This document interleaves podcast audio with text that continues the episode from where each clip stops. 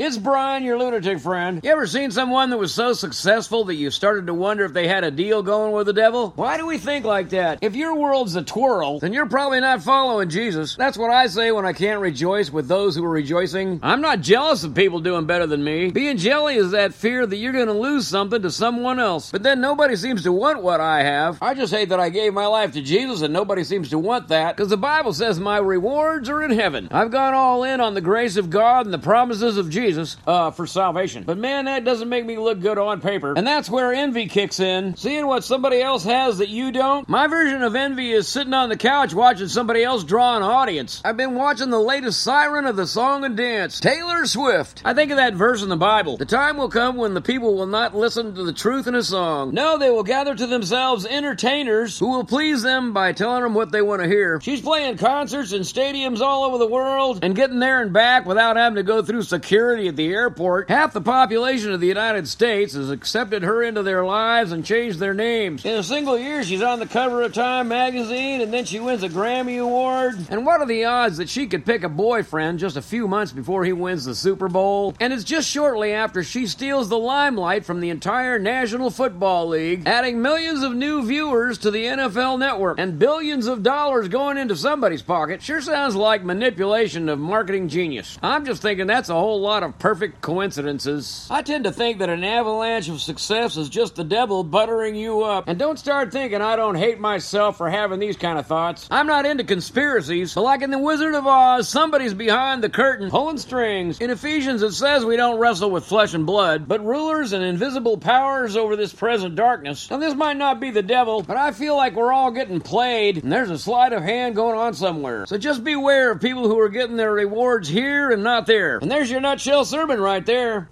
It's easy to believe that if something is successful, then it must be right. And then when it dies off, it disappears. And a lot of times it ends in tragedy. Makes me think of Michael Jackson and Whitney Houston and Kurt Cobain and a myriad of other sirens of the song that we didn't hear about. So I've come to believe that my bottom line is a terrible place to put my morality. And looking at the dollars to calculate my value to God doesn't make sense. Nor does it signify His blessing. And for me, my current blessings are coming from nutshellsermons.com. It's kind of like a mini church service where I don't take up an offering. But thanks for listening and supporting what you believe in.